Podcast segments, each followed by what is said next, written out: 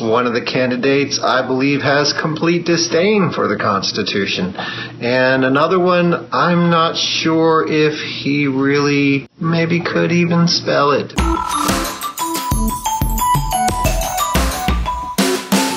Welcome to this edition of WCPO's Undecided, where you'll hear local undecided voters discuss their thoughts on the presidential election. I'm Lucy May, a digital reporter with WCPO, and I've been talking to an undecided voter who lives and works in Northern Kentucky. He's a Dixie Heights High School graduate, and he's a disaffected conservative voter who is struggling to find a reason to support a presidential candidate this year. Hi, my name is Greg Littrell, and I live in Burlington, Kentucky. And the reason I'm undecided this year is because I am a constitutional conservative. And for those of you that know what that means, I probably wouldn't need to say more. But I strongly believe that the President of the United States should uphold the Constitution and do his best to protect it the way that it is currently written and not seek to change it. Um, one of the candidates, I believe, has complete disdain for the Constitution. And another one, I'm not sure if he really maybe could even spell it, to be honest with you. Anyway, um, Donald Trump at least is running in the party that used to reflect the values that I would like to see in a candidate. But just because you put a saddle on a person, it doesn't make him a horse. And I'm still hoping to hear something from him that would make me believe that he would do anything remotely constitutionally on purpose and not just by accident if he were elected. As a conservative, Greg says he trusts Glenn Beck the most for his news and information. Honestly, I found that over the years that for me, the person that I can rely on the most for information is actually Glenn Beck. Um, I've listened to Glenn Beck since um, 9/11, and he took over for Dr. Laura Schlesinger on 55 KRC days after that. And I've listened to Glenn since then. And the thing that I like about him the most is that he does what he does with humility, and he doesn't just um, toe the party line in, in any way, shape, or form. And in this election, obviously, he doesn't do that.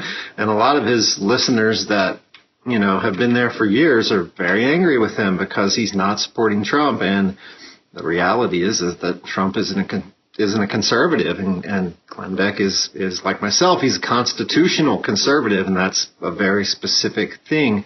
Um, so anyway, he's he's criticizes all that need to be criticized.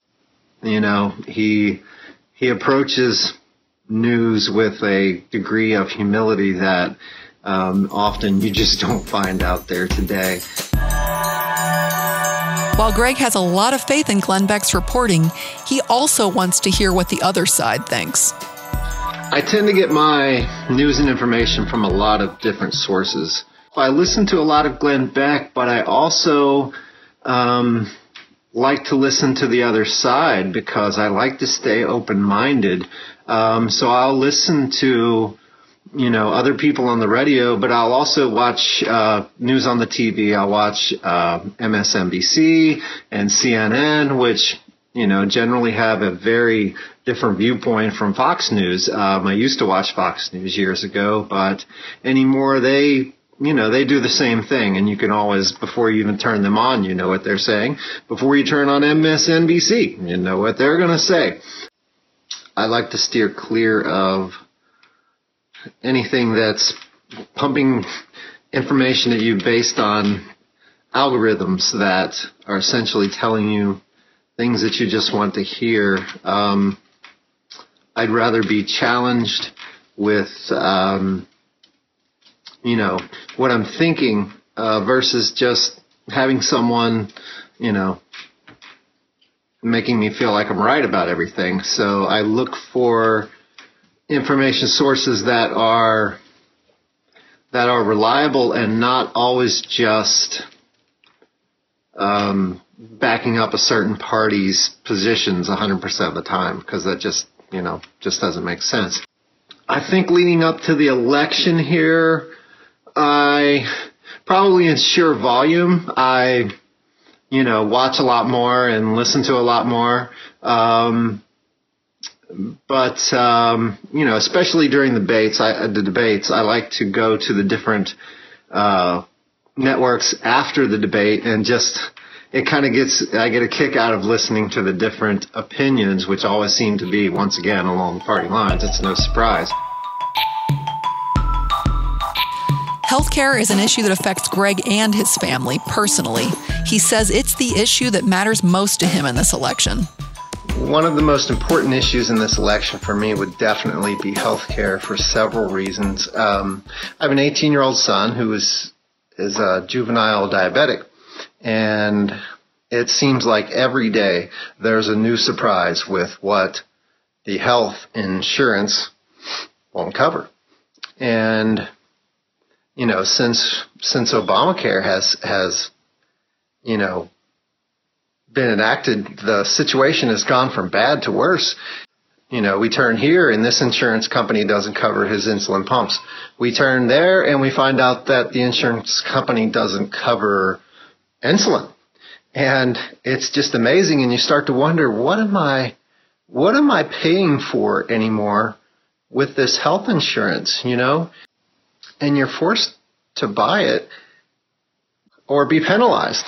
So you have to buy something that isn't good or we will penalize you for it. That to me is the most anti-American thing that I could possibly think of.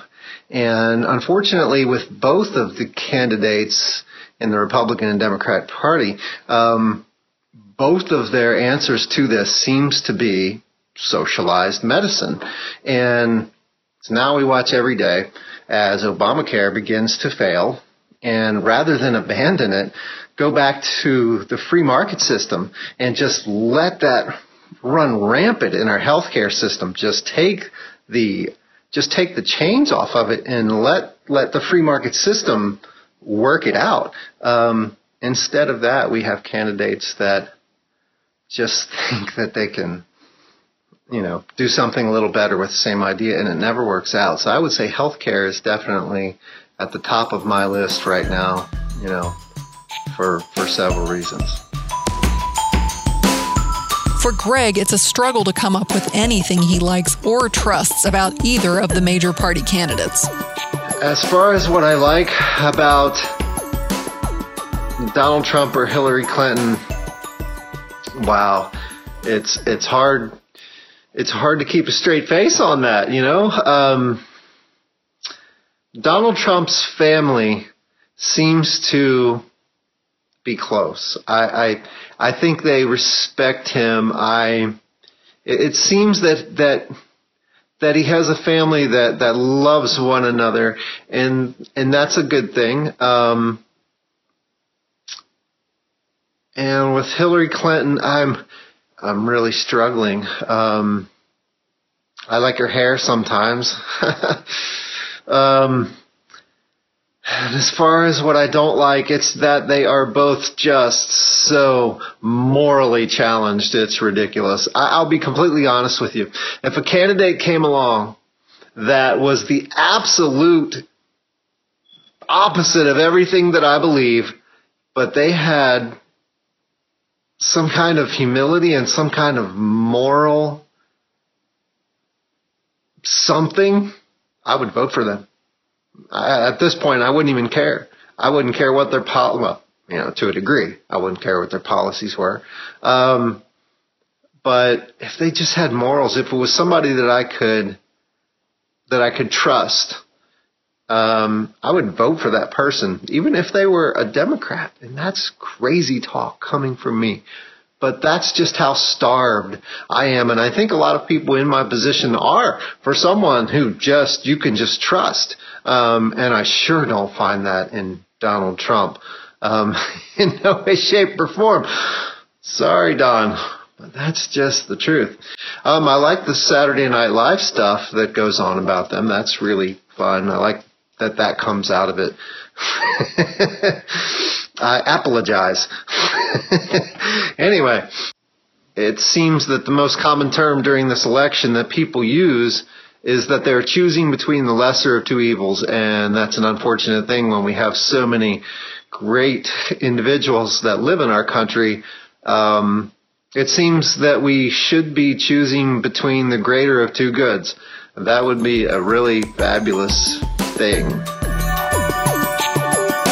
Greg says he was really hoping for a moment in the third debate to convince him to support somebody. Well, I just finished watching the final debate, and I think I'm resigned to the idea that I I really don't see anyone that that I could possibly vote for in this. Um, I think I essentially watch it hoping for a come to Jesus moment of sorts, and that may be a little unrealistic, I guess, but I, um, like I said earlier, I, I, I would love to find a reason to be able to vote for, you know, someone who who has conservative ideas that I do, and while I find Donald Trump talks about some of those, it's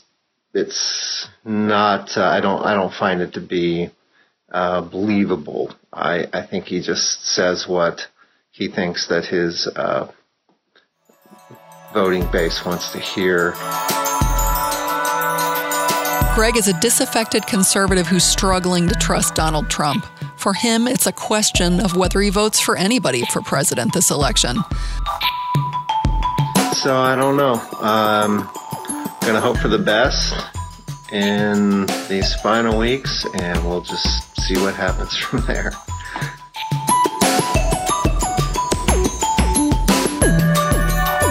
If you'd like to hear more from Undecided, visit wcpo.com slash undecided or find us in iTunes, Stitcher, or Google Play.